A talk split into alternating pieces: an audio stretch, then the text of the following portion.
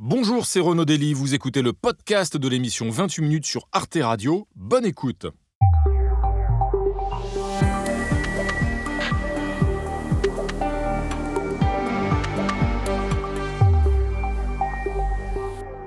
Bonsoir et bienvenue à tous, ravi de vous retrouver pour une séance de rattrapage des meilleurs moments du club international de 28 minutes samedi.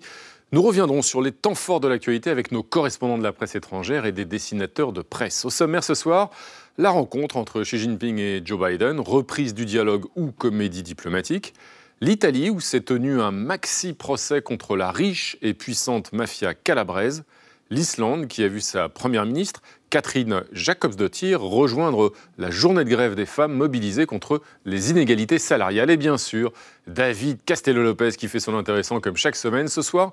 Pourquoi on a les dents tordues alors que nos ancêtres avaient les dents droites? Commençons tout de suite avec un premier dossier d'actualité, direction les États-Unis.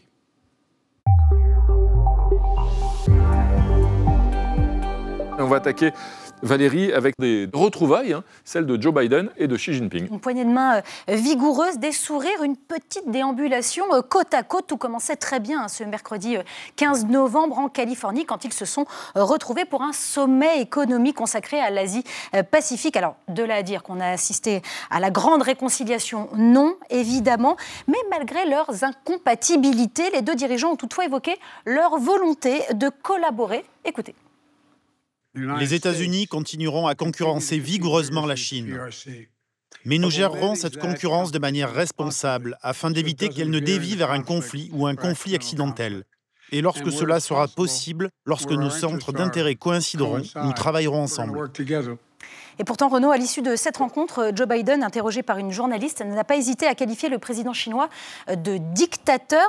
Comment, Richard Verly, vous décryptez euh, cette rencontre? C'est un véritable dialogue ou une comédie bien ficelée?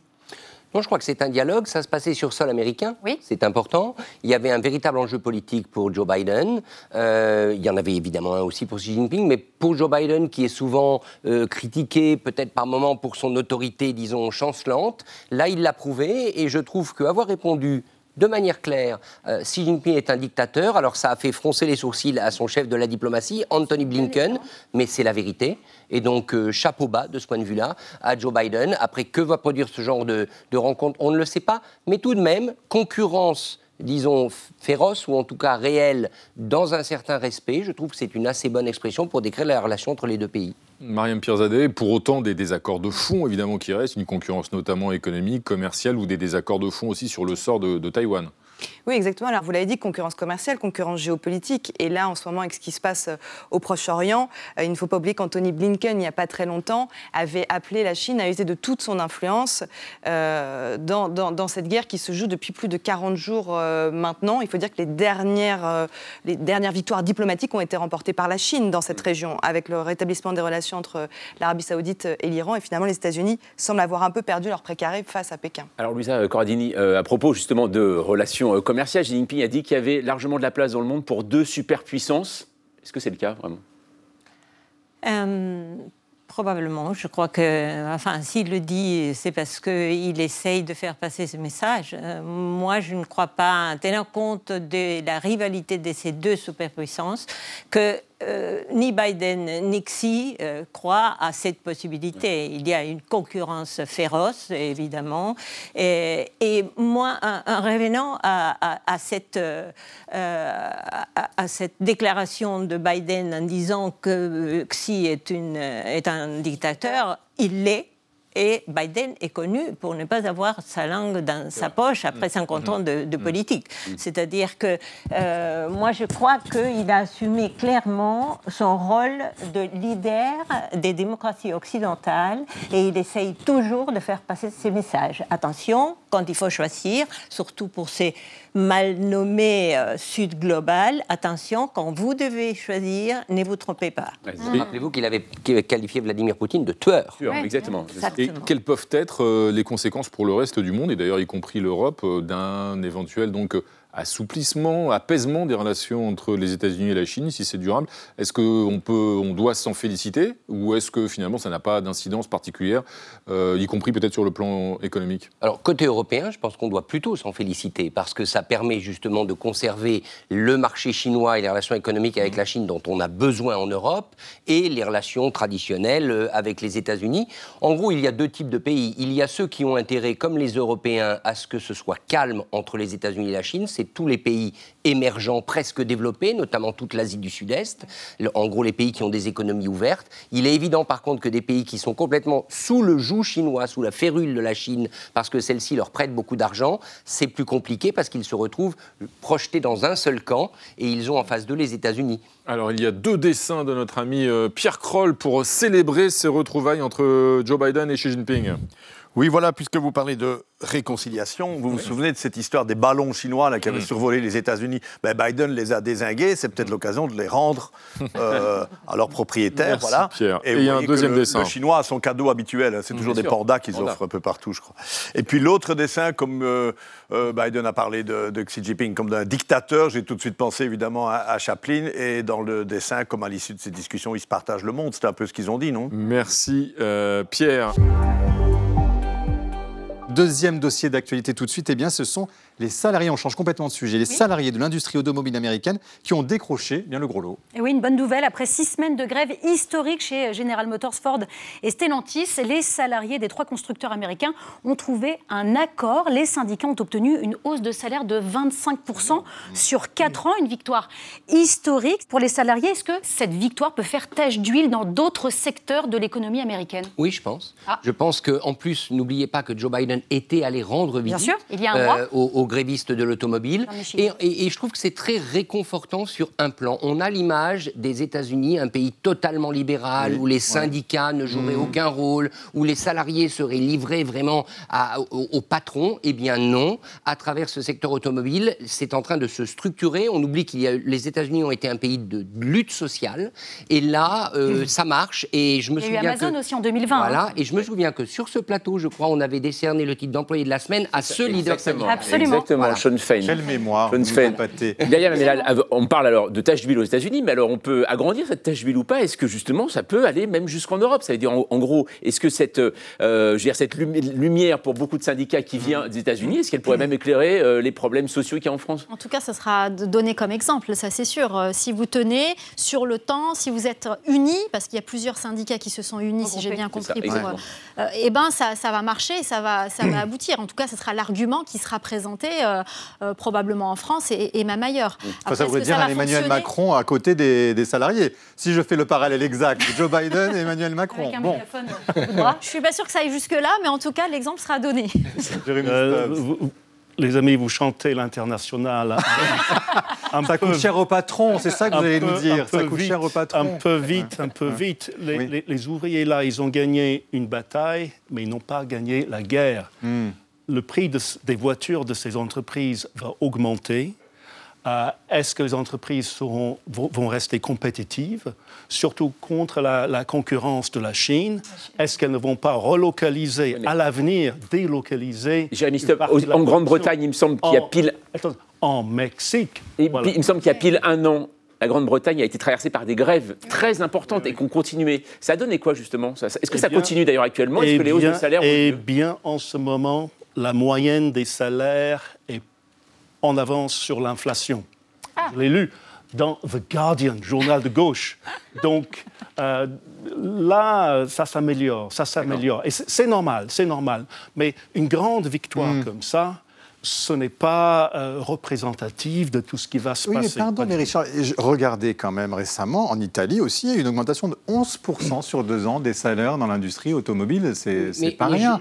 Alors, ils vont renier sur leur marge, peut-être, les, les, les, employeurs. Oui, mais les, concurrents les concurrents vont... Mais c'est ça le problème. Disons-le, ça va de pair avec une politique qui est désormais ouvertement protectionniste. C'est-à-dire que les États-Unis vont de plus en plus protéger leur marché. L'Europe, avec la taxe carbone, a l'intention de le faire. Après, là où je suis euh, d'accord avec Jérémy, c'est qu'il y aura il y aura des conséquences. C'est-à-dire qu'à partir du moment où vous fermez des usines hmm. dans des pays comme la Chine par exemple, ou comme le Mexique, ne vous attendez pas à ce que ces pays ne réagissent pas. Il y aura des mouvements sociaux et ces mouvements sociaux vont nous concerner. Mais la tendance, elle est quand même à un protectionnisme industriel et pour les salariés de nos pays, c'est quand même une bonne nouvelle. En tous les cas, Jérémy, vous ne demanderez pas d'augmentation de salaire, si je comprends bien. Parce le, le, protectionnisme. Faites attention à votre patron. Je n'ai jamais demandé d'augmentation de salaire, euh, même quand j'étais mon propre employeur. Mais vous avez tort. Vous avez normal, tort. normal, normal. attention, parce que le protectionnisme ne marche pas. Les États-Unis ont réduit leurs importations depuis la Chine en augmentant les importations depuis d'autres pays, l'Inde, Mexique, mais ces pays-là sont encore plus dépendants de la Chine qu'avant. Donc les États-Unis sont à la fin plus dépendants de la Chine que jamais. Hmm.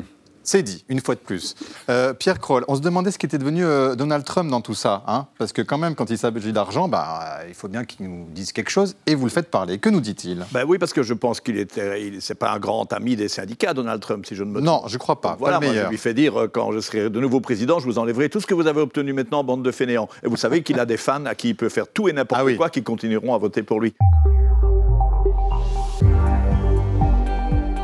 C'est l'heure d'aller rendre vite à nos chers voisins européens. Ce soir, direction l'Italie. Et oui, si je vous parle de la Ndrangheta, vous pensez peut-être, euh, Benjamin, à une pizza ou à une oui, équipe parce que j'ai faim. Une équipe de foot Eh bien non, vous le savez évidemment, c'est le nom d'une mafia calabraise dont le procès, qui a duré deux ans, vient tout juste de se terminer. Sur les 338 accusés, 207 sont reconnus coupables. Parmi les prévenus, des mafieux, rien d'étonnant évidemment, mais aussi des policiers, des hauts fonctionnaires, des avocats, des élus locaux, tous condamnés à des peines pouvant aller jusqu'à 30 ans euh, de prison, tous coupables d'avoir participé de près ou de loin au quasi-monopole du trafic de cocaïne en Europe. Alors, les origines de la droguetta remontent au XVIIe siècle quand les villages calabrais bordés d'oliviers et caressés par la Méditerranée s'organisaient en sociétés secrètes pour se protéger des pirates. Mais depuis 100 ans, eh bien, les pirates ont changé de camp et se sont totalement fondus euh, dans la Calabre, profitant du sous-développement euh, de la région, d'un taux de chômage considérable, qui ont laissé toute la place à cette organisation mafieuse pour s'infiltrer, pour fusionner avec toutes les strates de l'économie euh, locale, comme nous l'explique le procureur général du procès qu'on écoute. L'omniprésence de l'organisation criminelle dans la province de Vibo Valencia était si enracinée qu'il n'y avait aucun aspect de la vie, du tissu économique et social de la province qui n'était pas conditionné par la force d'intimidation de cette organisation criminelle très dangereuse. Et ce trafic, euh, Benjamin rapporte à cette organisation criminelle plus de 50 milliards d'euros euh, par an, ce qui représente 3% euh, du PIB de l'Italie. C'est une véritable holding de la drogue qui, si elle était cotée en bourse, arriverait dans le top 5 des sociétés transalpines. Alors aujourd'hui, fini les enlèvements avec rançon, fini les effusions de sang. Les membres de la Ndrangheta préfèrent blanchir et corrompre. Parmi les 207 coupables, on trouve même un ancien sénateur condamné à 11 ans de réclusion. Alors arrestation, poursuite judiciaire, on coupe euh, les tentacules, mais la pieuvre calabraise est encore loin de finir échouée euh, sur le sable. Je me tourne vers vous, euh, Ziad Limam. On trouve cette mafia et voilà, la présence de la mafia dans beaucoup de pays en Afrique. Est-ce que ce type de procès peut mettre un véritable coup d'arrêt à cette pègre? Le, problème, c'est que euh, on, aime bien, dans le récit, dire que c'est italien. C'est vrai que c'est une, mmh. organisation italienne, mais c'est une organisation qui a des ramifications partout. On parlera des Pays-Bas tout à l'heure. Euh, les Pays-Bas, certains disent que les Pays-Bas sont en train de devenir un narco-state. Ça se voit moins. Narco-État, oui. Narco-État, oui. Euh, ça se voit moins, mais le port de Rotterdam est une des plaques d'entrée. Et si vous regardez les règlements de compte qu'il y a aujourd'hui dans le sud de la France en particulier, on peut se dire que la bataille pour le contrôle des territoire euh, entre Marseille, Nîmes, Toulon, euh, Montpellier, etc., c'est une bataille euh, sanglante. Mm. Donc, on voit bien que, en fait, le problème, c'est qu'il y a un business. Donc on peut tuer les, actionnaires actuels, il y aura des actionnaires demain. Tant qu'il y a de la drogue, elle se vend. Tant que la drogue vient de marchés émetteurs, qu'elle transite largement par l'Afrique.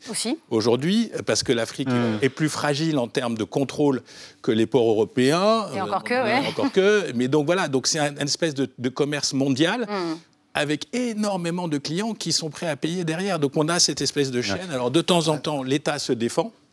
mais la, pieuvre se renouvelle. Et c'est ça, Arancha González, on sait que l'Espagne est euh, une plaque tournante aussi euh, euh, de, la drogue, en tout cas point d'entrée aussi pour la drogue en Europe. Comment vous regardez, vous, ce procès?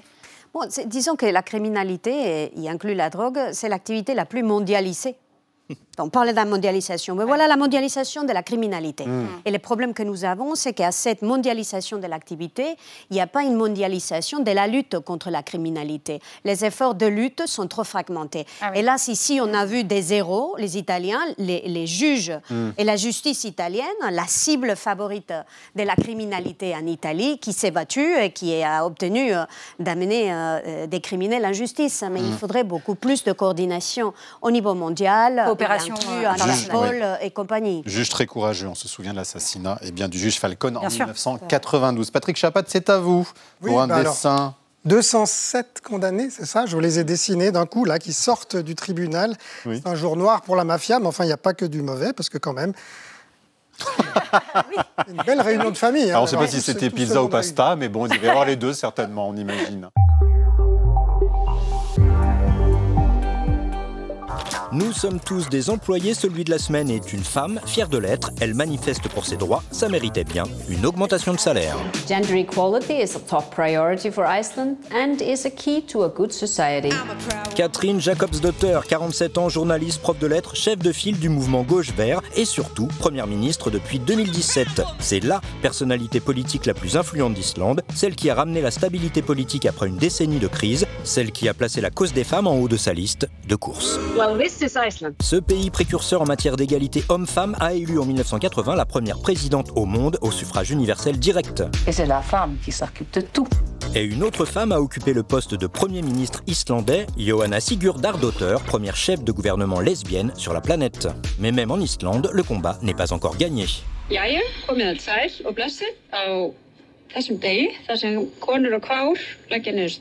Catherine Jacobsdotter a donné de la voix cette semaine à l'une des plus grandes manifestations féministes du pays. Elle n'était pas seule, des milliers de femmes et personnes non binaires levaient le point avec elle contre les inégalités salariales. Qualité, simplicité, efficacité et intégrité, un mot rare en politique. Celle qui a vu sa popularité grandir en tant que ministre de la Culture, de l'Éducation et des Sciences était plébiscitée par près de 60% des Islandais au moment de sa réélection au poste de chef du gouvernement en 2021.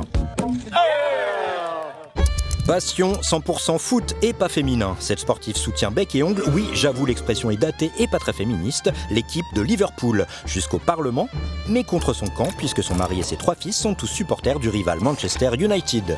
Cela ne l'empêche pas non plus d'être experte en polar islandais. Elle a consacré sa thèse de littérature au maître du suspense Arnaldur Indridason et co-signé un thriller de 345 pages avec Ragnar Jonasson. Et finalement, pourquoi elle? Parce que c'est une femme écolo, antimilitariste, féministe, queer-friendly et qu'elle est fan de foot. Tout pour plaire. Merci Olivier Boucreux, bien vu. Euh, Achille pourquoi est-ce que cette question de l'inégalité salariale entre les sexes, eh bien, ça prend autant de temps euh, de résoudre, d'essayer de résoudre ce fossé, y compris d'ailleurs dans des sociétés euh, socialement aussi avancées que des sociétés du nord de l'Europe, comme par exemple l'Islande Je pense que premièrement, c'est une question qu'il faut poser aux hommes. Euh, premièrement. Deuxièmement, ce qui est incroyable aussi, moi, la question qui me vient, c'est plutôt comment ça se fait que ce mouvement qui existe depuis 1975 a été fait que six fois, à six reprises. Mmh, mmh. C'est un mouvement qui est exemplaire et salutaire et qui devrait faire qui devrait être fait sans arrêt. Et, cette année, pas seulement cette année, ce mois, cher Ono, le prix euh, de Nobel d'économie a été euh, euh, donné euh, à Claudia Golden, qui est une, une, américaine, une économiste américaine, et qui a beaucoup travaillé sur, sur ce travail. Ça prend du temps. L'avancée, ça prend du temps. Faire changer les mentalités, ça prend du temps. Aussi au niveau de la, classe politique, et les femmes aussi, bah, elles n'ont pas toujours aux commandes. Comme on le voit, par exemple, là, c'est une première ministre. En France, il y a une première ministre, mais c'est plutôt rare aussi. Bien sûr, c'est rare, mais je reviens à ce que j'ai dit en première phrase. Il faut poser cette question aux hommes. Je vous rassure, il y a quelqu'un qui a la réponse, c'est Nicolas Vado, non euh, oui, moi j'ai un peu imaginé ce qui pourrait se passer en France, évidemment. Donc, euh, ah, voilà. Bon, Elisabeth, ces dossiers, ça vient. Bah non, elle fait grave. Et voilà. Merci, Nicolas. On poursuit notre séance de rattrapage des meilleurs moments du club international avec la télé des autres de Jean-Mathieu Pernin qui nous emmène au Royaume-Uni. Trois invités épatants. Le médiéviste italien Emmanuel Arioli qui sort de l'oubli un chevalier de la table ronde Ségurant le chevalier du dragon, la chanteuse Inuk du peuple des Inuits, Elisapi, qui réinterprète de grands tubes pop-rock dans sa langue, et puis le dessinateur et auteur John Howe, qui est enlumineur notamment du Seigneur des Anneaux. Puis Alix Van P reviendra sur le livre Confession de Britney Spears et l'ami David Castello-Lopez fera évidemment son intéressant ce soir. Pourquoi on a les dents tordues alors que nos ancêtres avaient les dents droites? Quelle bonne question. Mais avant cela, revenons sur la montée de l'extrême droite en Europe.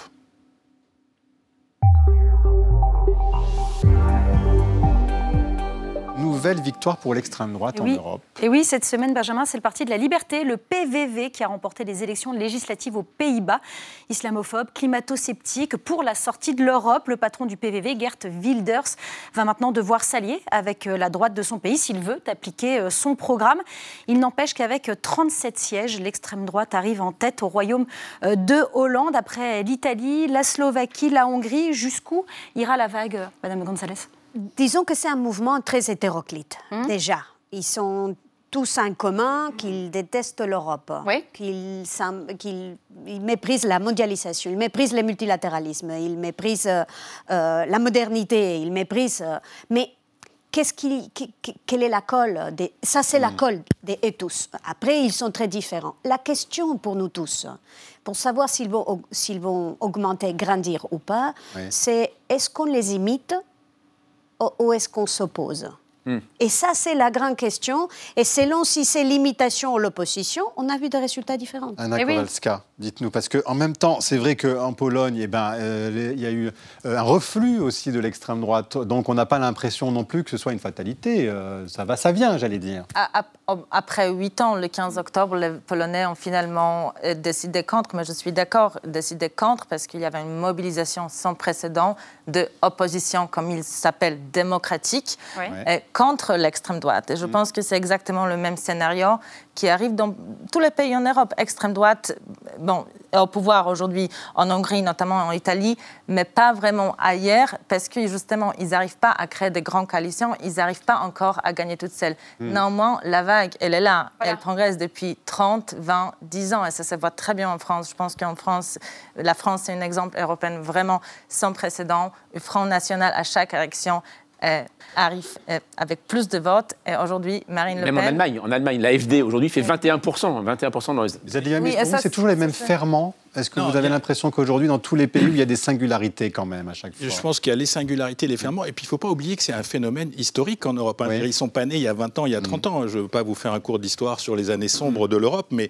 il y, a, une tradition d'extrême droite qui est née sur ce continent et, qui, est, qui, est, bien là. La deuxième chose, c'est que cette tradition a trouvé une nouvelle vie contre l'Europe et contre l'immigration. Et ça, c'est un vrai problème parce que la classe politique européenne hors extrême droite a beaucoup de mal à manipuler le terme de l'immigration a beaucoup de mal à dire des vérités, a beaucoup de mal à dire ce qui se passe réellement. Extrême droite donne les réponses simples à des problèmes ou des changements de monde où certains n'arrivent pas à comprendre. Et en Pologne, pendant huit ans, les sociologues, politologues ont fait des milliers de recherches pour essayer de comprendre pourquoi une partie qui massacre les droits de femmes, justice, médias, climat, arrive toujours à gagner aux élections. Mm. On pensait que c'est peut-être les raisons économiques, parce que les Polonais, surtout les plus démunis, vivent mieux. Mais finalement, non. Dans tous les sondages, ce sont des raisons idéologiques. Première, ressentiment contre l'Union européenne, le droit des minorités, notamment le droit sexuel, les migrants, globalisation, changement climatique. Et je pense que la Pologne ici n'est pas un exemple qui confirme la règle. Je pense que dans tous les pays en Europe, les raisons sont pareilles. Mm. Il faut arrêter de prendre les citoyens pour des imbéciles. Mm. Et il faut ouvrir des débats.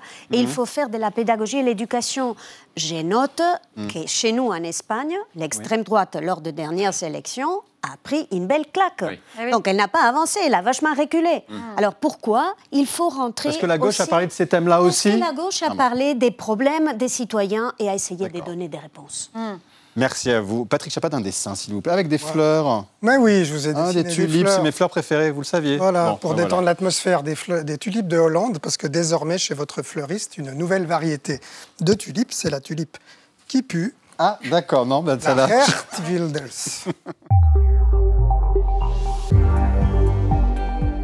cette semaine, vous avez regardé la chaîne britannique Channel 4 qui a révélé un scandale saoudien qui précisément sent assez fortement l'essence. Et oui, parce que donc euh, ces journalistes britanniques qui ont fait comme nous hein, cette semaine, qui ont fait beaucoup de sujets sur la COP 28, hein, forcément, qui s'est ouvert donc euh, jeudi à Dubaï sur Channel 4. Donc une enquête a particulièrement fait parler. Elle concerne euh, l'Arabie Saoudite et la lutte contre le réchauffement climatique. Alors c'est vrai que les deux ne font pas forcément bien ensemble, et vous allez voir que ça ne va pas s'arranger.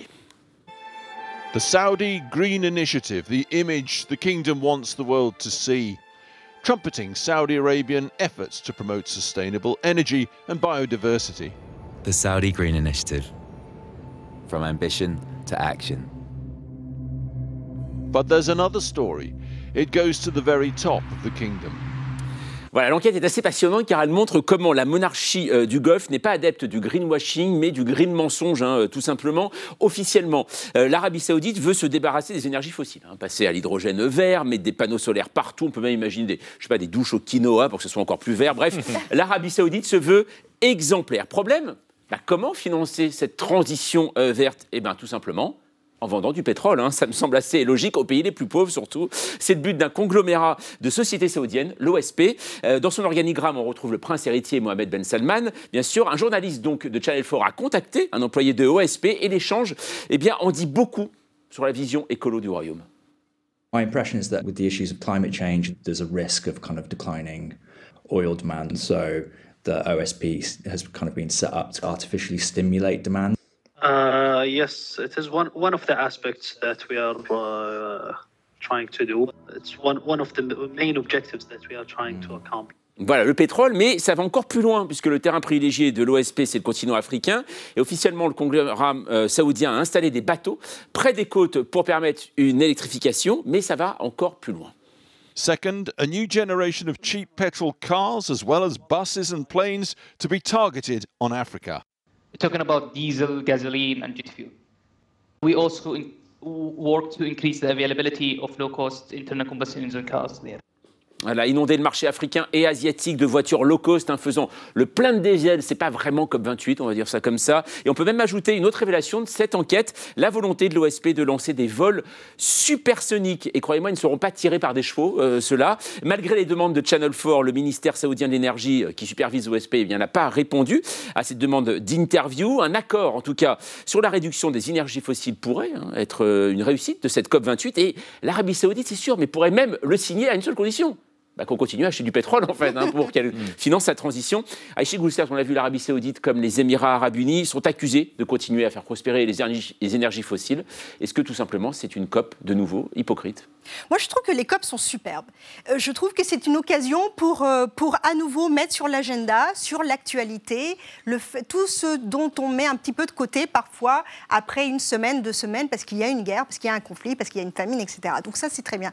Deuxièmement, il ne faut pas oublier que même s'il n'y avait pas eu ça, je pense que la COP28, cette année, on va parler de l'Ukraine derrière les portes et on va parler quand même de la guerre en Israël et Hamas. Donc, même s'il y a des objectifs, même s'il y a l'ambition, même s'il y a l'argent qui est mis sur la table, en réalité, c'est des petits pas que tous ces pays veulent montrer. Mmh, c'est ça aussi, il y a Richard Gardy quand on... Oui, le, le procès que vous faites au pétrole et que fait Channel 4, il est un tout petit peu injuste. Parce que le grand danger en termes de réchauffement climatique, c'est le charbon. Bien sûr. Et donc, euh, le, problème, si on essaye de quantifier, c'est pas tellement que l'Arabie Saoudite continue de vendre du pétrole, c'est que les Chinois continuent de construire des centrales à charbon. Hmm. Et donc, en termes de priorité, je pense que de toute manière, l'Arabie Saoudite, euh, c'est pas une entité importante sur le plan du, du réchauffement climatique. Elle l'est parce qu'elle vend du pétrole. Mais ce qu'il faut, c'est des pays comme la Chine, c'est des pays comme l'Inde, c'est des grands blocs commerciaux. Donc, finalement, j'irais presque dire c'est un peu marginal et de toute manière, ils n'ont que le pétrole. Donc tant qu'ils pourront en vendre, ils continueront. Mmh. c'est ça. une, belle une, belle défense des ventes de pétrole, Richard Verdi, illustré justement par le dessin de notre ami Cap. Bien. Euh, la demande en pétrole, eh ben euh, c'est un peu aidé. Merci Cap. Il a toujours rêvé d'être un chevalier de la table ronde. Alors, faute de pouvoir retourner mille ans en arrière, il s'est mis en quête d'un chevalier qui était tombé dans l'oubli. On connaissait Arthur, Lancelot, et bien voilà, Ségurant. Bonsoir, Emmanuel Arioli. Bonsoir. Ravi de vous avoir parmi nous. Vous êtes donc euh, spécialiste du Moyen-Âge, médiéviste, hein, comme on dit, après un brillant parcours à l'école normale en Italie, puis à Paris. Et voilà donc le fruit de vos recherches. Ségurant, le chevalier au dragon. Et donc, je le disais, eh bien, vous avez retrouvé la trace et reconstitué l'existence de ce chevalier. Et ça vous a pris quand même dix ans.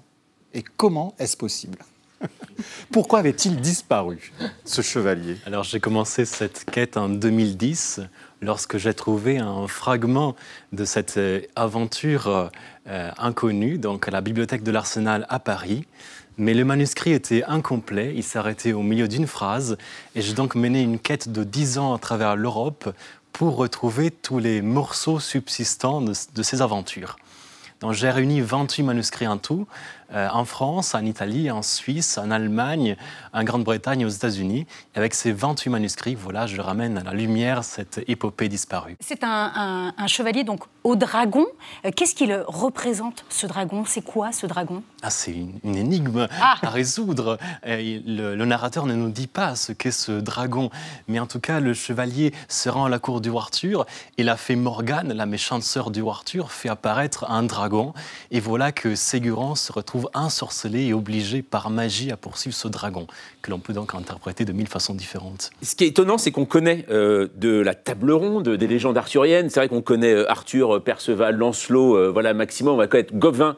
Mais pourquoi En fait, il y en avait beaucoup d'autres, c'est ce que vous expliquez. Il y a d'autres chevaliers dans la légende. Mais pourquoi celui-là avait totalement disparu? Ah oui il y a plusieurs raisons euh, qui peuvent expliquer cela. La raison la plus troublante est le fait que les aventures de Ségura ont été mêlées à une œuvre qui s'appelle Les prophéties de Merlin. Mm. Et cette œuvre. Merlin l'enchanteur, donc celui qu'on voilà, Merlin l'enchanteur, absolument. Et à la contre-réforme, donc à la Renaissance, les prophéties de Merlin sont inscrites à l'index des livres interdits. Et voilà donc que les ah. manuscrits sont brûlés. Euh, et, d'ailleurs, j'ai trouvé plusieurs manuscrits brûlés qui m'ont permis de faire cette reconstitution. Pourquoi il y a toujours cette attraction, quel que soit ce nom, quand vous le dites en, Europe, euh, voilà, quand on parle de la, table ronde, tout le monde connaît. Pourquoi on est toujours attiré par ça aujourd'hui? C'est vraiment une légende universelle, je pense. Elle nous parle encore. Elle euh, traverse, elle transpose des mythes qui sont encore actuels.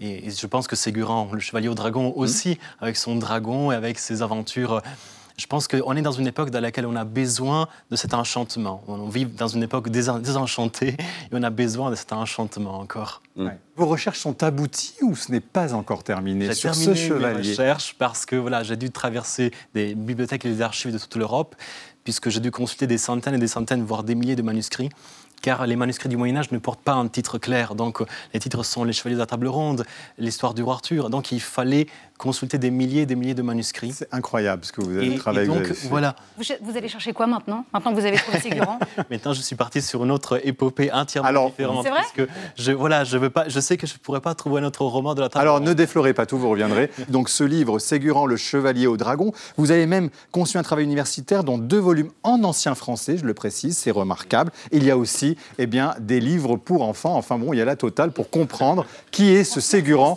Merci beaucoup, Emmanuel Arioli, de nous avoir présenté votre travail. Merci à vous. Et Pierre Coll, eh bien, vous avez un dessin. C'est pour vous, Emmanuel. Regardez, Merlin, qu'il est oui, j'avais lu ah. dans une interview, vous aviez dit que notre époque était désenchantée et que c'est pour ça que le Moyen Âge revenait quelque part à la mode. Vous venez de le redire aujourd'hui, ça m'inspirait ce dessin. Peut-être que c'était déjà dans les prophéties. Euh, vous étiez entre les lignes.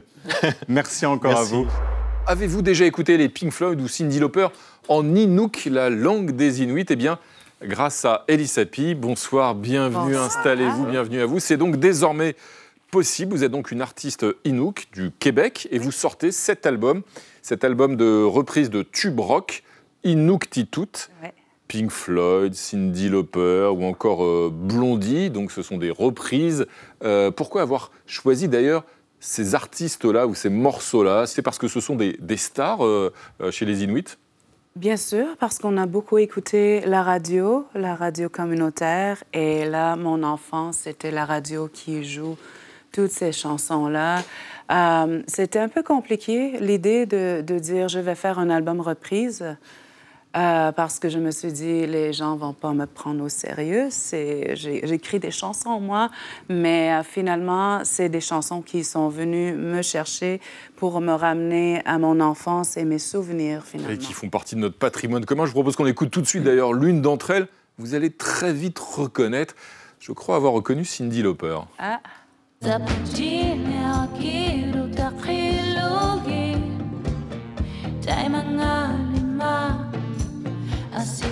Évidemment, c'est Time After Time, la version originale, ce qui donne en Inuk qui, donne maintenant Lima. Très bien. C'est facile. Hein? les, Inuits, rappelez-nous juste en, deux mots, euh, ils vivent pour l'essentiel au nord-est du Canada, au Nunavut, c'est ça? Nunavik, euh, nord, nord du Québec même. Hein. Nord du Québec. Euh, la partie toundra, le, le, toit. Ce sont des, des territoires autonomes?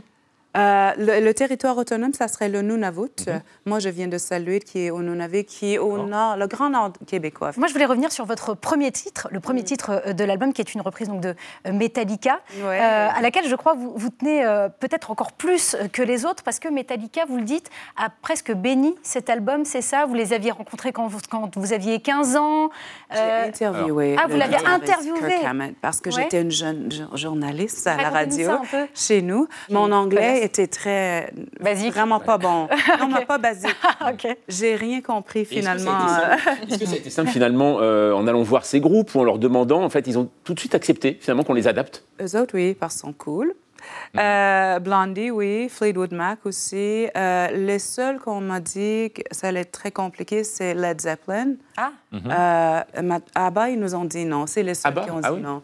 Il dit non à tout le monde de toute façon. Très bien. Mais la parce qu'on s'est donné un an une fois qu'on a enregistré l'album, parce que ça allait être très compliqué, parce que je réapproprie les, je traduis les chansons. Mhm. Alors, je réinterprète différemment. Euh, alors, pour ça, c'est compliqué. Justement, il y a tout un débat, évidemment, qu'on connaît sur l'appropriation culturelle. En fait, vous pratiquez une forme d'appropriation culturelle oui. à l'envers. Pourquoi pas? Mais oui, je pense qu'on a, on a ce droit-là. On, mhm. a, on a une culture millénaire euh, au Canada. Je pense que c'est c'est une vieille langue aussi, puis surtout de dire que nous aussi, on les a écoutés. Nous aussi, on a aimé la modernité qui arrive. On aime des choses contemporaines. Et euh, oui, c'est ça. Je, mhm. Juste rajouter mon, mon, émotion, mes émotions mhm. euh, qui étaient enfoulées peut-être. Il faut donc euh, acheter, écouter votre album euh, je précise que vous serez le 2 avril prochain au Café de la Danse à Paris et puis en tournée dans toute la France si vous n'allez pas repartir les mains vides parce qu'il y a deux dessins de notre ami Pierre Kroll. Un, seul. Vous l'avez dit, le groupe ABBA, semble-t-il, est le seul qui vous ait pas autorisé à reprendre, ses chansons. Alors, pour vous venger, je me suis dit qu'ils aillent chanter eux-mêmes là-bas en Inuktitut. c'est très compliqué. Bonsoir à vous, John O. Bienvenue sur notre plateau, merci d'être avec nous. Euh, votre crayon est associé à Tolkien et au Seigneur euh, des Anneaux. Vous avez travaillé sur ces longs métrages euh, de cinéma qu'on connaît, qui ont connu un énorme succès. Et il y a en ce moment il y a une exposition à Landerneau dans le Finistère qui s'intitule Sur les traces de Tolkien, où l'on peut voir votre œuvre parce que c'en est une, et, aussi également dans son très bel ouvrage hein, sur les traces de Tolkien et de l'imaginaire médiéval. Alors, première question, John, comment vous êtes tombé dans cet univers de Tolkien? Bah, Tout petit. Tout petit. Tout petit, comme, comme on doit tomber dans quelque chose. Dans la marmite. Ah, j'avais, j'avais une lecture précoce de, ces livres et a suivi d'une lecture adolescente où je me suis rendu compte hmm, il y a quelque chose à faire au niveau de, de, l'imaginaire. Et, et, tout de suite, cet imaginaire vous a séduit? Parce qu'il peut être un peu sombre, il est gothique, il est quand on est enfant, comment on s'approprie tout cela? Mais je crois qu'il y, a une forme de romantisme dans la littérature fantastique qui permet aux gens qui ont quelque chose, une émotion forte qu'ils ont ressentie à la lecture mhm. ou à l'écoute, de traduire ça en, images. Et en plus, on a un répertoire euh, d'images qui est, qui est riche et, qui permet toutes sortes, de, toutes sortes d'interprétations. Où est-ce que vous avez puisé euh, votre inspiration? Est-ce que, par exemple, pour certains personnages, vous vous êtes euh, peut-être vous-même dessiné, un peu grimé, non? Pour les personnages féminins, mais... Ah? non, non c'est clair que l'on on, forcément, on est le meilleur modèle que l'on a puisqu'on l'a, on, l'a soi-même sous la main. Mais, euh, mais d'un autre côté, je crois qu'on met plutôt un gestuel et un regard, et très très souvent, ça finit par on finit par se mettre dans les dessins, mais c'est pas exprès. Alors, la, trilogie Seigneur des au cinéma a été un succès mondial euh, incroyable. Vous avez travaillé sur ce tournage. Jusqu'à quel point vos dessins ont-ils inspiré le réalisateur Peter Jackson qui a réalisé cette, cette trilogie? Ben, On espère beaucoup. Euh, c'est pour ça qu'on est là. Mais on, est là surtout pour établir un dialogue. Un dialogue visuel par rapport à une œuvre littéraire et une adaptation euh, pour le cinéma. Et là, il faut, il faut établir une forme de crédibilité déjà interne à l'univers, mais aussi euh, transculturelle pour que le spectateur puisse y entrer. Mais évidemment, et comme c'est du fantastique, euh, ah. il faut qu'il suspende un peu son sens critique le temps de regarder. Mais le résultat vous a plu à vous de ce que ça a donné Moi, j'ai trouvé le résultat, dans le fond, le résultat dépasse tout ce que l'on peut faire, dans le fond, puisqu'il y a beaucoup d'acteurs là-dedans. Il y a d'autres artistes, il y a les artisans, les constructeurs, les comédiens, les costumiers. Enfin, il y a du monde. Donc, c'est des milliers de dessins que vous avez à votre actif pour. c'est des milliers de dessins. Vous, avez, vous savez combien au final pour euh, vous avez... Une idée. je ne préfère pas compter. Quand on voit votre dessin tellement associé à cet univers, vous arrivez à vous en défaire, vous, de cet univers? Ah, j'ai oublié d'enlever l'étiquette. Oui, c'est ça, c'est pour ça. c'est pour ça, non, je, me disais, voilà. mais est-ce que vous arrivez à vous en défaire ou pas? Ou est-ce que vous êtes vraiment plongé tout le temps dedans en permanence et faire autre chose Ah oui, absolument. Euh, j'ai des univers plus personnels. Euh, je me suis mis à l'écriture. Euh, le, le, monde est vaste. Hein. il, y a, il, y a, il, y a, énormément de, il y a énormément d'univers à la fois d'écrivains modernes actuels et aussi plus anciens qui sont, qui sont passionnants. Donc, je n'aurai pas le temps en une vie pour, pour, faire qu'une infime, infime partie. Mais, mais c'est des mondes sans frontières, finalement, puisque plus on gratte, plus on s'aperçoit que c'est complexe et grand. Merci beaucoup euh, à vous. Ce soir avec vous, on va donc parler littérature, puisque Britney Spears raconte son histoire donc dans un livre Confession, sorti cette semaine, qui suscite beaucoup d'espoir chez, ses, éditeurs. J'en suis troublé. Ce mardi, à New York et à Paris, des éditeurs ont sabré le champagne, puisque The Woman in Me, la femme en moi, le livre Confession de Britney Spears, est sorti. Et la maison d'édition Simon Schuster attendait ce moment avec grande impatience, puisqu'elle avait versé entre 12 et 15 millions de dollars d'avaloir pour un Britney Spears à raconter donc son histoire, ce qu'elle a fait, aidée d'un prête-plume. À Paris, au même moment, la version française de ce livre était célébrée, était lancée en grande pompe dans un karaoké avec en fond sonore évidemment Oops, I Did It Again. Renaud ou encore Toxic. C'est pas, possible. Vous vous demandez peut-être comment ce livre pourrait tirer son épingle du jeu dans un océan de mémoire de personnalités. Je pense à celle par exemple du prince Harry ou à celle de Barack Obama. Eh bien, et en particulier à une époque où les réseaux sociaux étanchent la soif d'information des fans sur leurs idoles. Eh bien, le récit de Britney a cette qualité. Il raconte l'histoire vraie d'une femme qui a une histoire profondément romanesque. Quel écrivain complètement fou aurait pu imaginer sa vie depuis son enfance en Louisiane avec un père alcoolique jusqu'à son premier tube planétaire, Baby One More Time. On s'en souvient tous. On s'en souvient tous. Mais oui, Merci. La jeune artiste y révélait ses talents de chanteuse, de danseuse avec son visage avenant, ses petites nattes blondes, ses chouchous roses. Eh bien, elle faisait rêver les filles de son âge qui dansaient s'accorer dans leur chambre, n'est-ce pas Oui. Quelques années plus tard, la success story vire au cauchemar. Dans son livre, la chanteuse raconte son internement, son traitement au lithium et la tutelle de son père, dont elle dit que c'est un film d'horreur qui a duré 13 ans, qui a ému ses fans, enrichi son père et qui a pris fin en 2021 grâce à la justice américaine.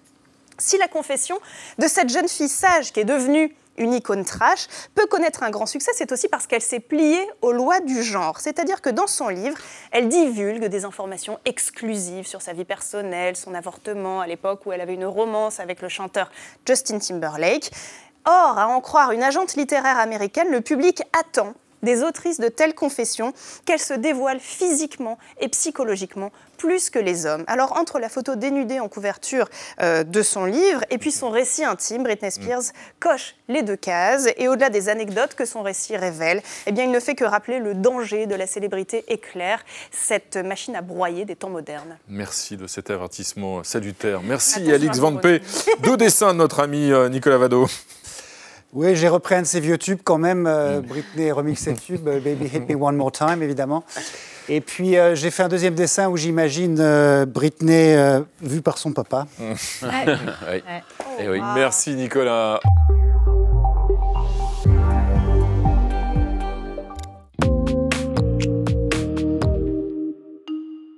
Pourquoi on a les dents tordues alors que nos ancêtres avaient les dents droites?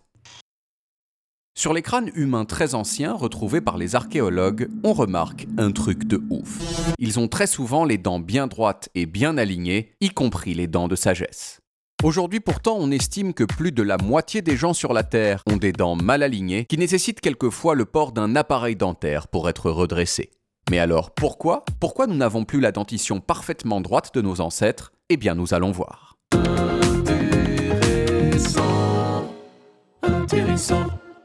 Alors il faut commencer par dire qu'il n'y a pas de certitude absolue sur la question, il n'y a que des hypothèses. Et l'une des principales hypothèses, c'est la suivante.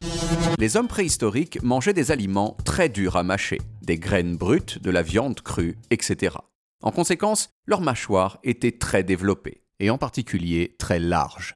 Mais avec l'arrivée de l'agriculture il y a 12 000 ans, et plus encore avec la révolution industrielle il y a 200 ans, nous avons commencé à manger de la nourriture beaucoup plus facile à mâcher de la viande cuite, du pain et des petites moussaka qui vont bien. Mmh. En conséquence, aujourd'hui, nos mâchoires sont moins larges que celles de nos ancêtres, mais nos dents, elles, n'ont pas changé ni de nombre ni de taille. Résultat, elles ont moins d'espace pour s'organiser, donc elles se chevauchent, ce qui condamne les adolescents à avoir un visage moins bien pendant quelque temps.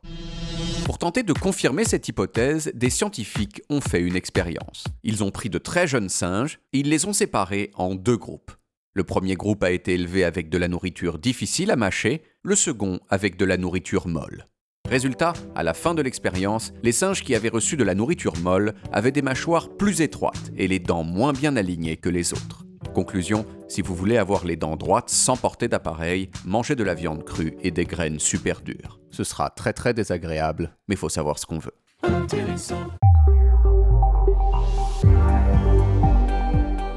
Merci David et merci à vous tous de nous avoir suivis. Lundi à 20h05, vous retrouvez l'inimitable Elisabeth Quint, bien sûr. Je vous donne rendez-vous pour le club vendredi prochain et on se quitte en musique avec le, le tout premier single de Britney Spears, Baby One More Time. Tchuss